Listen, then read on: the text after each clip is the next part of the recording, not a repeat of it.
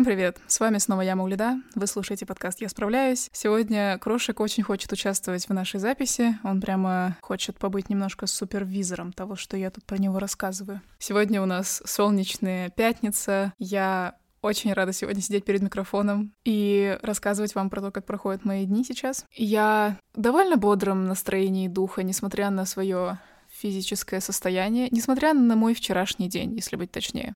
Чтобы дать вам немного бэкграунда. На мои весенние каникулы у меня было два довольно больших задания. Одно не такое большое, второе достаточно объемное. Я в лучшей традиции человека, который учится на humanities, на социальных науках, прекрасно понимая, что мне предстоит задание минимум страниц на 10-15, откладываю это на самый последний момент. Мне повезло, что дедлайн продлили на это задание, потому что оно вообще в идеале должно было быть сдано в весенние каникулы. В общем, получилось так, что дедлайн перенесли, и меня это обрадовало, но поступила ли я как умный взрослый человек, который понимает свое ограниченное количество ресурсов и также имеет представление о том, сколько работы он может вынести за один день? Конечно же, нет. Я откладываю это до последнего. Наверное, отчасти потому, что я боялась просто приниматься за задание. Это всегда так. Когда ты что-то прокрастинируешь, подумай, не боишься ли ты чего-то в этом деле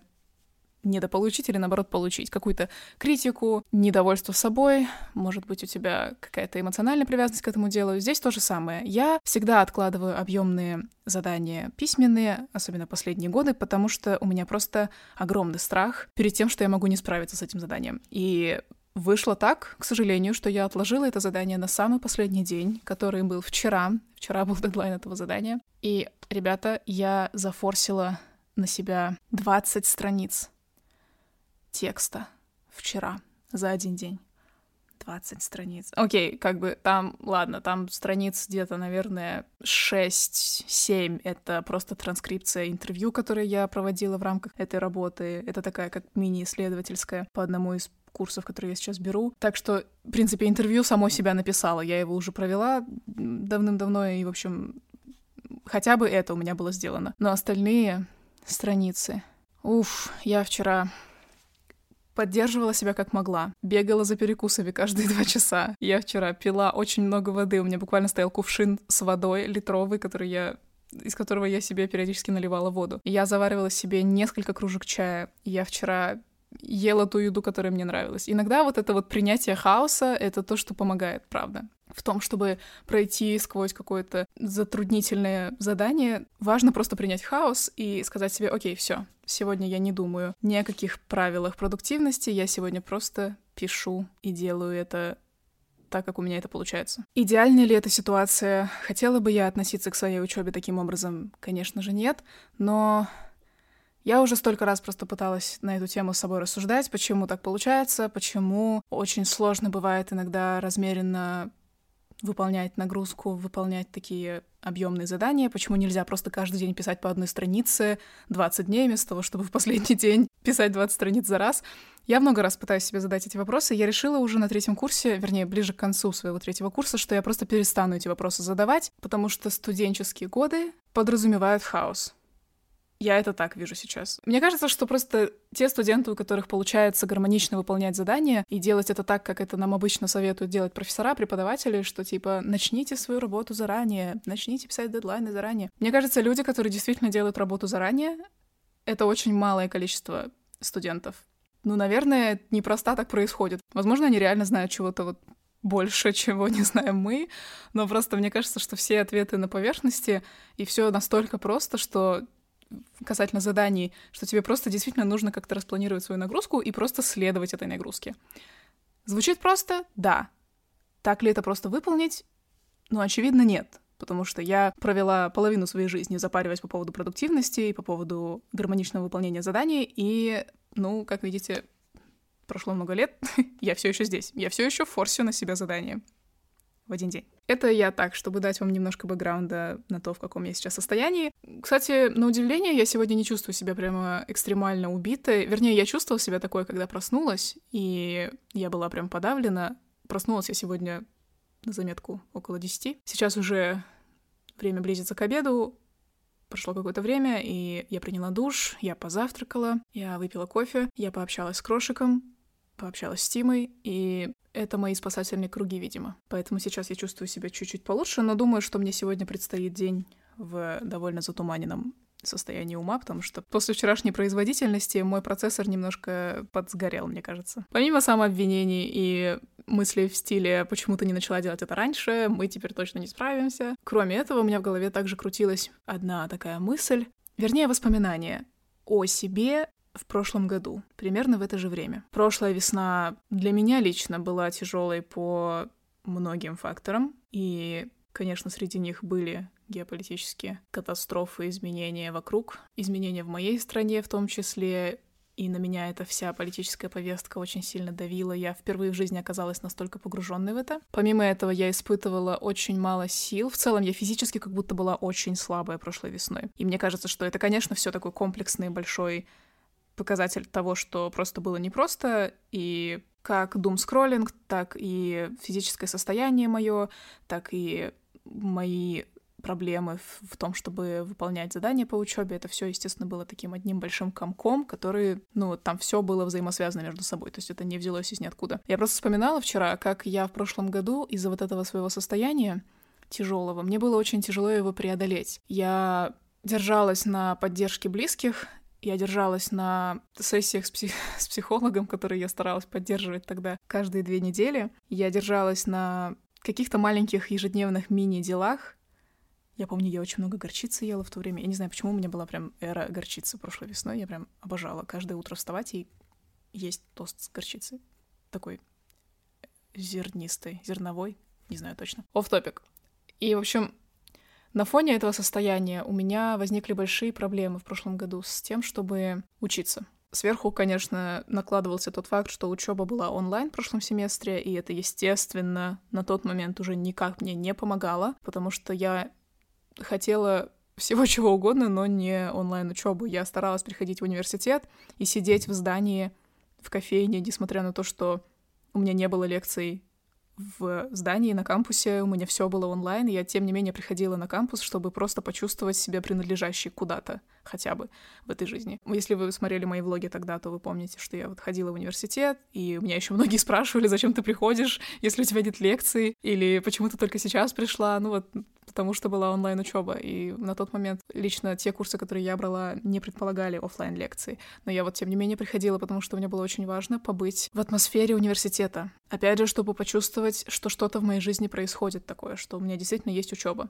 Потому что когда ты слишком много сидишь дома, вот это огромный минус онлайн-учебы, из-за которого я полностью разочарована теперь в этом концепте. Помните, как в 2020 году всем нам было прикольно, что мы уходим на онлайн-учебу на две недели, а потом застряли на два года?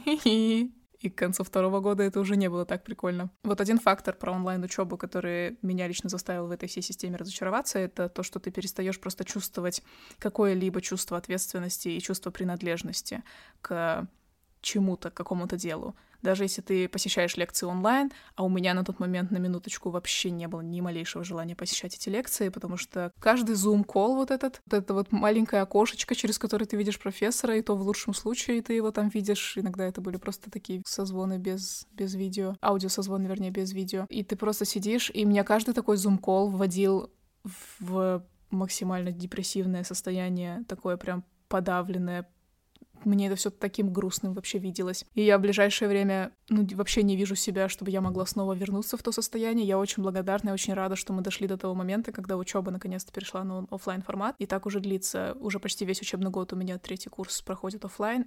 Очень крутая штука, самая крутая штука. И вот из-за вот этого всего в прошлом году я вчера вспоминала, у меня были большие проблемы с тем, чтобы появляться чтобы появляться, сдавать ассайнменты, чтобы быть включенной в процесс образования, включенной в процесс учебы, получать знания и писать, в общем-то, ассайнменты. Как бы, в принципе, все, что от меня требуется, это писать задания и посещать лекции и читать какие-то материалы. Из-за того, что у меня было так мало мотивации, это вот, знаете, когда ты находишься в таком полу вот апатичном, возможно, каком-то полудепрессивном состоянии. Я никогда не была в депрессии То есть у меня никогда не была диагностирована депрессия, но я познала какое-то такое апатичное состояние, которое мне, ну вот, наверное, в моей жизни самое такое тяжелое, это вот как раз была прошлая весна, когда ты просыпаешься, тебе просто тяжело подняться с кровати. Ну, насколько я понимаю, депрессия — это химический процесс. Я сейчас не буду бросаться дефинициями, но из того, что я знаю, у меня в жизни э, был experience с депрессией только не со мной, а с близким человеком. И я знаю, что это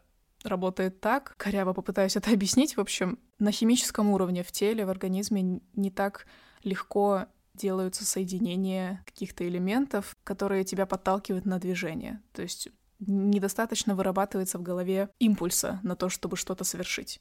И вот примерно с таким вот состоянием, конечно, опять же, не было диагностировано ничего у меня, но я это просто ассоциировала с истощением, и мы, в принципе, к такому выводу и пришли впоследствии в работе с психологом, что это было просто такая очень, очень, очень сильное истощение. И вот просыпаясь, у меня реально не было в голове вот этого импульса встать с кровати, вот оттолкнуться от матраса, раскрыть одеяло, встать с кровати и пойти начинать свой день. И вот это распространялось на мою учебу тоже.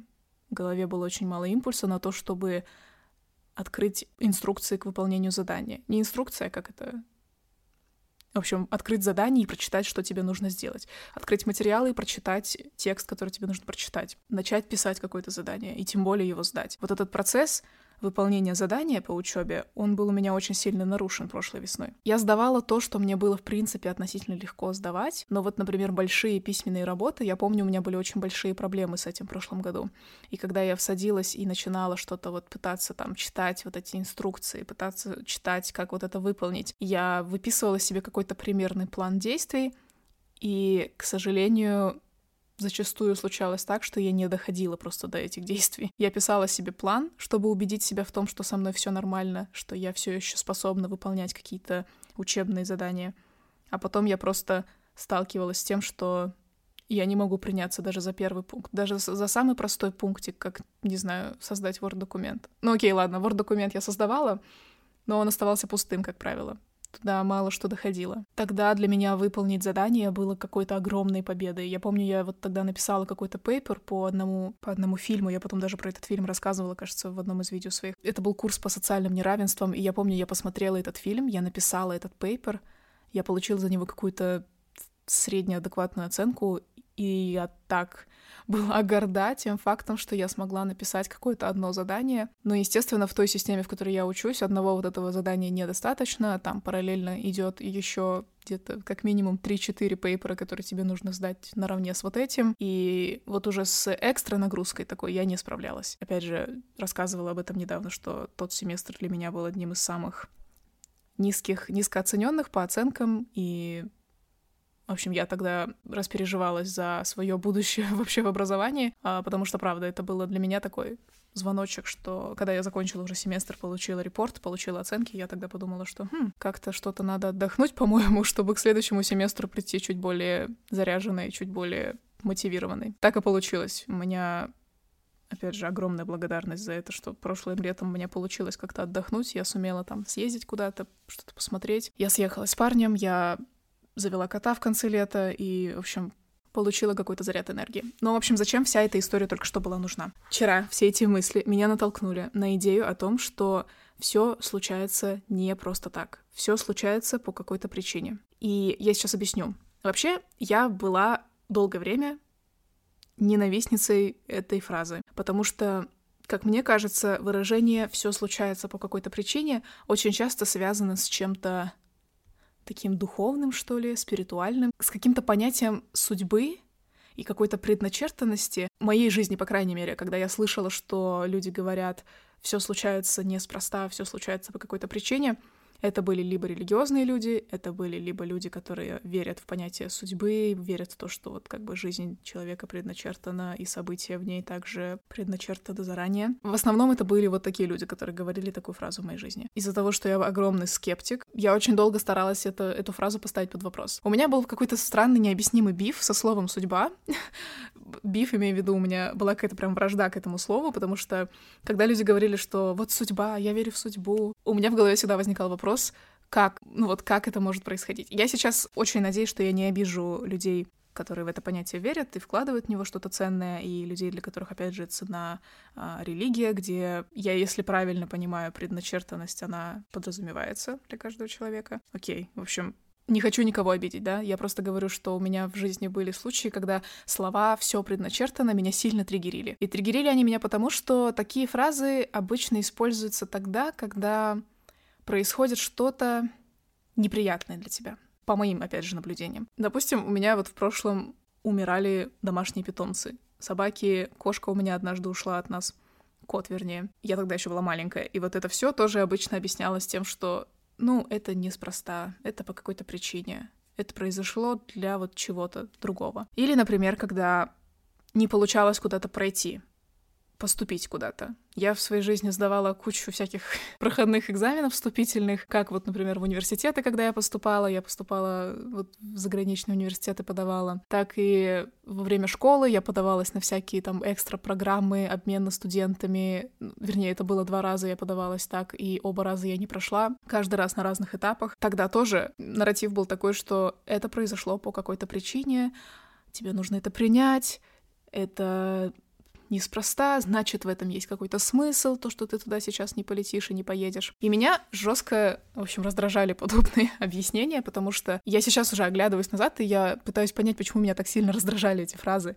Мне кажется, что фраза «все происходит по какой-то причине» может раздражать тогда, когда тебе сложно признать какой-то факт из своей жизни. И как я привожу в этом примере, в моем случае это были именно моменты поражения. Вот мне сложно было принять, что я где-то не прошла, что меня где-то не приняли, что где-то мне отказали, что животное ушло от меня, домашний питомец мой любимый, ушел от меня, либо просто ушел из дома, либо его просто не стало. Сложно принять вот такие моменты было мне. Я думаю, что у меня это происходило, да и, в принципе, до сих пор происходит, по той причине, что я слишком, слишком верю, что ли, в то, что если я вкладываю достаточно сил, у меня должно это получаться. Вот эта идея, опять же, merit-based э, истории такой логичной цепочки, что если ты много стараешься, много вкладываешься, то тебе за эти старания обязательно воздастся как-то.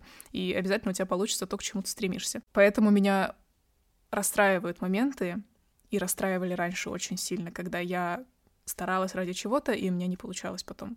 Ну, просто не было результата от этого такого, которого я ожидала. И вот именно поэтому меня так раздражала фраза, что ну это по какой-то причине, потому что hell no, какая причина тут еще может быть? Я была настроена на успех, у меня не получилось достичь успеха, который я себе в голове нарисовала. Какая тут может быть причина для этого? И вот это вот раздражение, оно было. И вот вчера, когда я подумала про вот это все еще раз и вспомнила свой прошлый семестр, и осознала, что Год назад, ровно в это же время, написать работу за один день в 20 страниц для меня было каким-то немыслимым просто шагом, немыслимым проектом, абсолютно неподъемным на тот момент. Потому что было очень мало сил, очень мало желания что-то вообще делать, мало желания продолжать. И вот сегодняшняя я, год спустя, в марте 2023 года, тот факт, что я выполняю это задание. И да, это не идеальная ситуация, опять же. Я не говорю, что теперь нам всем нужно форсить себя, чтобы выполнять эти задания за один день, писать 20 страниц. Это вообще не здоровая ситуация. Я сейчас абсолютно это понимаю. Просто если уже так вышло, что я довела эту ситуацию до последнего момента и довела сдачу задания до последнего дня, для меня почему-то тот факт, что я выполнила это, несмотря на весь этот хаос, несмотря на то, что я, опять же, неправильно все распланировала и села в последний день писать его, тот факт, что я все равно его выполнила, для меня поддерживающий факт. Потому что, опять же, я вспоминаю себя год назад, когда серотонина в голове было так мало, что я вообще не могла даже прийти на лекцию онлайн. Даже не могла нажать кнопку «Присоединиться к Зуму» на своем ноутбуке. И не то, что написать репорт в 20 страниц. И почему я теперь говорю, что фраза «все происходит по какой-то причине» релевантна в этой ситуации? Мне кажется, ее можно интерпретировать, вот как я описывала в первом случае, как объяснение, что события происходят с нами в жизни, потому что это ведет нас к чему-то. И то есть это как будто бы уже предначертанный путь, и тебе уже даже не надо париться над этим. Ну, с тобой вот это сегодня случилось, да, ты сегодня провалился, да, ты сегодня, у тебя что-то вот, пришел какой-то отказ, сегодня у тебя не получилось что-то сдать, но это происходит по какой-то причине, ты просто подожди, и ты увидишь, что, ну, ради чего все это происходило. С одной стороны, как будто эта фраза поддерживает какую-то пассивность, пассивное отношение к своей жизни вот с тобой просто случаются события, но ты вот подожди, подожди, скоро ты поймешь, почему это все нужно было. Это один взгляд. И мне кажется, это тот взгляд, с которым я раньше смотрела на эту фразу довольно часто, и именно вот эта перспектива приводила меня в раздражение, потому что я просто не могла понять, как можно вот просто пассивно сидеть сложа руки и думать, что ну вот со мной этот провал произошел, потому что значит, меня что-то впереди ждет. Я просто буду сидеть и смотреть и ждать, пока это появится. Но вот вчера я подумала про вторую перспективу, с которой тоже можно на эту ситуацию посмотреть. Я подумала про то, что фраза «все происходит по какой-то причине» может быть также объяснена вот так. События, которые с тобой происходят, когда они с тобой уже произошли, ну то есть произошел какой-то факт в твоей жизни. Ну, например, в прошлом году, да, у меня мало сил было на то, чтобы сдавать учебу, и я, в общем, скатила свои оценки до минимума. Это уже факт, который произошел тогда. Уже я на тот момент, когда получила свой репорт, я уже не могла на это никак повлиять. Я не могла изменить, ну, вернуться обратно изменить свой весенний семестр, сделать так, чтобы вторжение в Украину не происходило, сделать так, чтобы волнения в моей стране не происходили, и вообще просто как-то все это перевернуть. Я уже не могла это сделать на тот момент. Что я могла сделать? Это сделать выводы, которые я могла бы применить уже на следующий семестр для себя. Сделать выводы, которые помогли бы мне улучшить мое состояние. Сделать выводы, которые могут сделать мне хорошо уже сейчас, для того, чтобы я потом в будущем, вот в осеннем семестре, в весеннем семестре следующего года могла справляться. И я думаю, что тот факт, что я сейчас могу вот так вот выполнять задания, да, не идеально, да, в последний день, но зато все равно могу, вот сам факт того, что я могу и сдаю, как у меня это получается. Это произошло как раз-таки потому, что я сделала выводы из прошлого своего состояния, из прошлогоднего состояния, и смогла их как-то применить. И, как вы видите, это не было быстрым. Это была работа в течение года. Я выбрала отдохнуть прошлым летом, а не брать летний семестр, что уже помогло. Я выбрала ограничить себя от новостных источников, именно на время учебы, потому что я увидела, как сильно меня это вводит в подавленность и в апатию. И вот что я поняла из этого, кстати, это то, что, правда, самые важные события до тебя так или иначе доходят. От твоих близких, ты об этом где-то читаешь, какой-то репост, репост тебе попадается, но ты так или иначе об этом узнаешь. И сидеть и читать новостные источники постоянно для меня сейчас уже неприменимо. Я сейчас этого стараюсь не делать. Что я еще сделала? Я поменяла моменты в своем рабочем графике. На какое-то время я сейчас вот недавно, в начале этого года, взяла перерыв от Ютуба. Я не так часто уже теперь снимаю и перешла на формат подкастов. Мне нравится поддерживать сейчас такой формат, и очень классно это ложится сейчас в мою рутину рабочую. Я начала общаться чаще с людьми.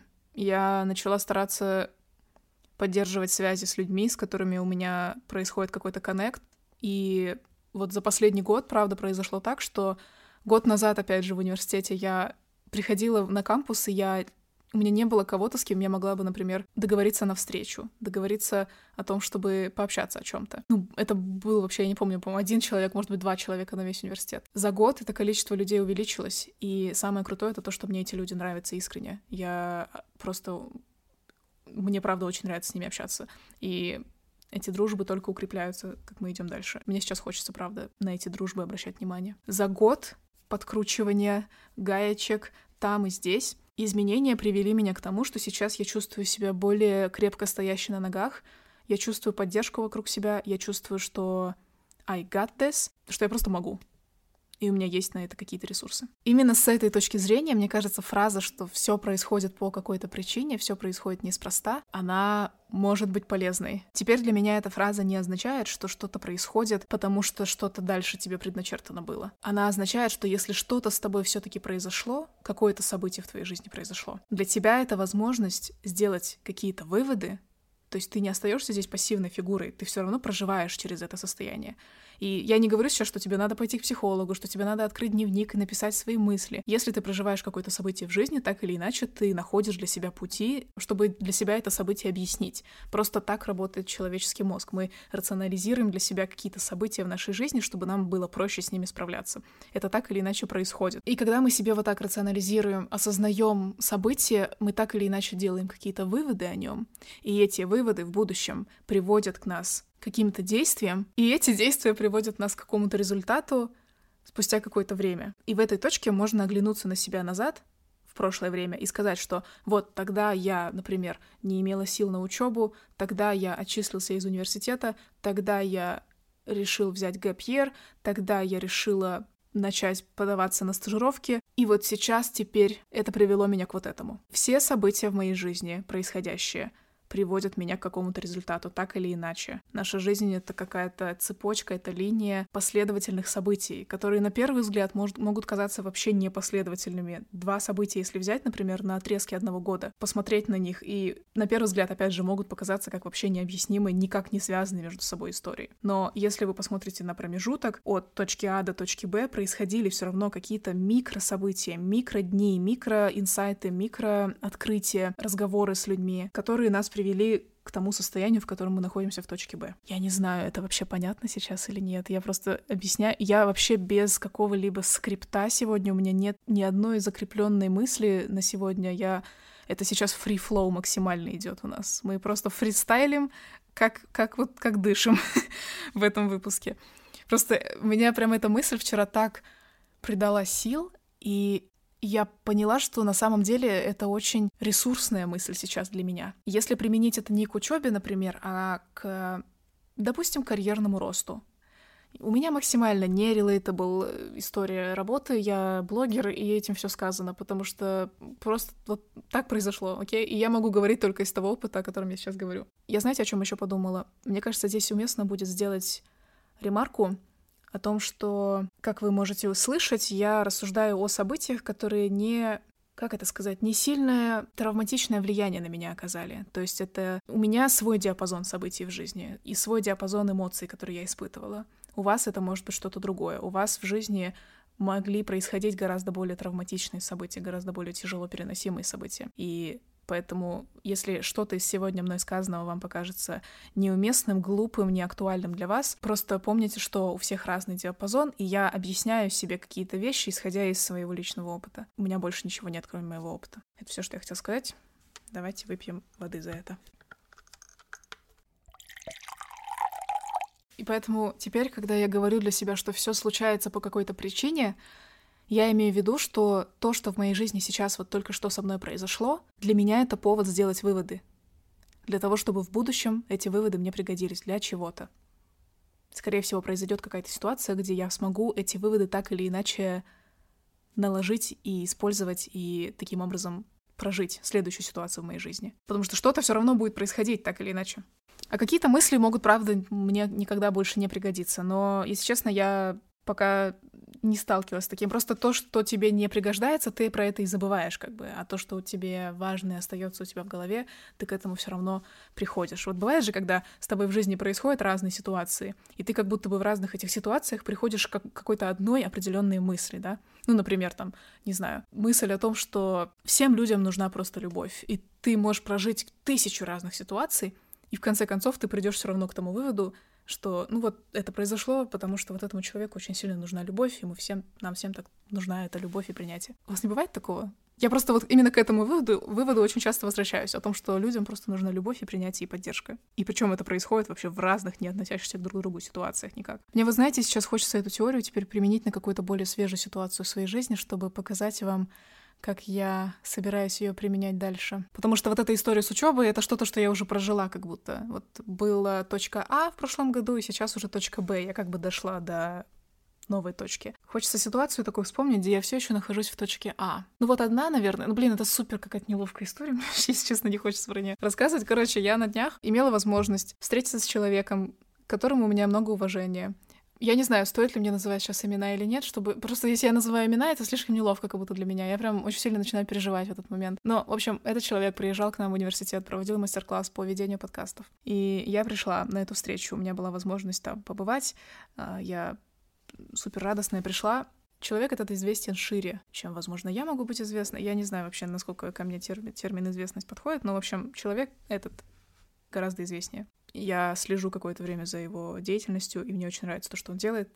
Большое уважение. Одна деталька обо мне. Я, в принципе, за последнее время, пока я являюсь блогером и провожу разные мероприятия, посещаю разные мероприятия, я, в принципе, уже привыкла к тому, чтобы скажем так, вести себя уверенно в обстановках, в которых я раньше не могла бы чувствовать себя уверенно. Например, быть уверенной в комнате с людьми, возможно, которые добились большего, чем я, у которых больше узнаваемость, чем я. Вот меня такие факторы раньше очень сильно вводили в фрустрацию и заблуждение, и мне казалось, что показатели, цифры — это прям что-то такое очень значимое, то, что отдаляет человека от меня, если у человека больше цифры, то он дальше от меня, он выше меня и так далее.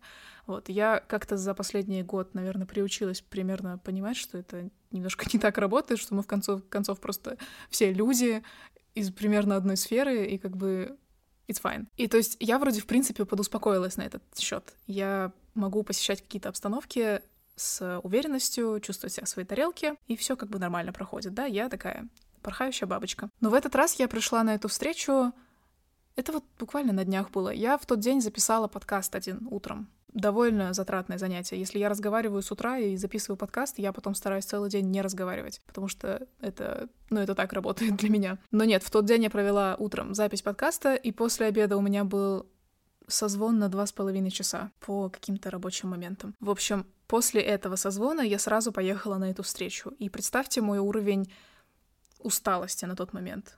То есть у меня целый день прошел в таком интенсивном режиме, и я прихожу на встречу с человеком, по отношению к которому я испытываю какой-то заряд эмоций. То есть я в идеале должна была прийти на эту встречу в, в каком-то более расслабленном и, может быть, более ресурсном состоянии, но я пришла прям выжатая.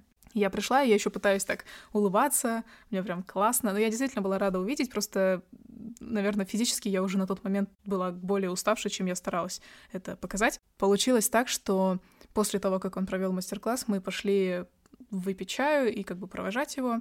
И там я пошла, несколько девочек еще, которые как раз его пригласили в университет. Мы идем, и я понимаю, что у меня происходит что-то со мной странное. У меня туман в голове мысли мои затуманены, и я просто не... Я, опять же, научилась вести вроде какой-то small talk.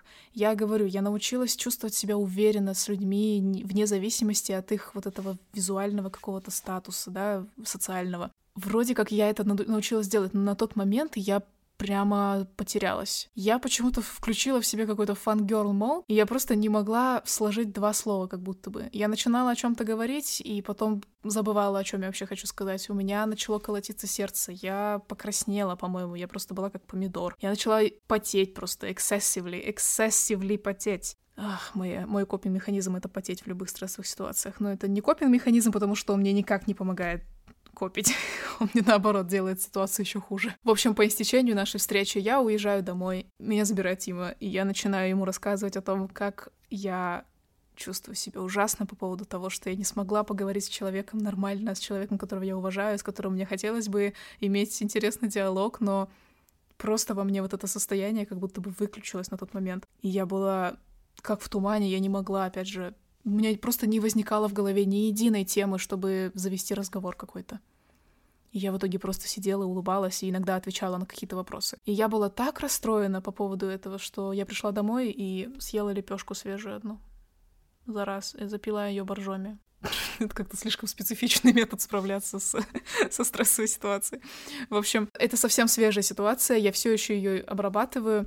Основная моя проблема здесь это то, что я расстроена по поводу того, что я не смогла провести нормальный диалог с человеком, с которым мне интересно было бы пообщаться. И я понимаю для себя, что это была ситуация не совсем такого формата, что там как будто бы не слишком было даже уместно вести какую-то продолжительную беседу, потому что сам человек тоже был очень уставший, он сам был там после выступления. И, естественно, это, ну, навряд ли в таком состоянии не, смогли бы мы вести какой-то конструктивный диалог. Я почему-то очень сильно все равно, вот несмотря на вот эти все объяснения, я все равно очень расстроена по поводу того, как прошла вот эта встреча моя. Грубо говоря, я ожидала от себя более уверенного поведения, и этого не произошло. И меня это расстраивает. И если применить вот эту теорию, что все происходит не просто так на эту конкретную ситуацию, все происходит по какой-то причине, то мне кажется, ну, наверное, я теперь просто на следующий раз буду знать, что мне не нужно приходить на такие встречи уставшей, и если я планирую такую встречу, то постараться как-то наполниться перед этим.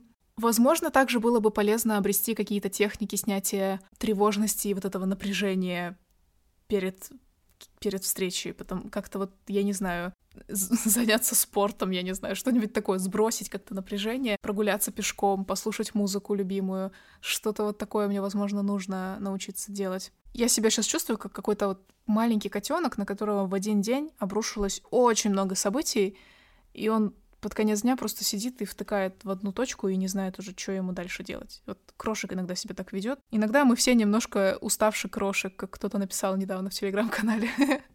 И я просто сто процентов за эту идею. В общем, как-то так. Надеюсь, что сделав какие-то выводы из этой ситуации, вот такие вот про то, что в следующий раз надо запланировать свой, свой день так, чтобы сильно не устать и в целом найти какие-то способы справляться с напряжением. Надеюсь, что в следующий раз, когда у меня будет какая-то еще одна встреча с человеком, который мне интересен, у меня не возникнет такого тумана в голове, как это было в этот раз. Хотелось бы прийти в точку, где я себя не ненавижу и не ругаю по таким каким-то поводам. Это процесс, процесс, над которым мы еще работаем. Вот какая-то такая у нас тема на сегодня. Что вы думаете по поводу этой фразы? И что вы думаете по поводу моего объяснения этой фразы? Вообще, как вы смотрите на вот это выражение, что все происходит по какой-то причине? Кажется ли это вам уместным? Кажется ли это вам надуманным? М? Да, нет? Дайте мне знать.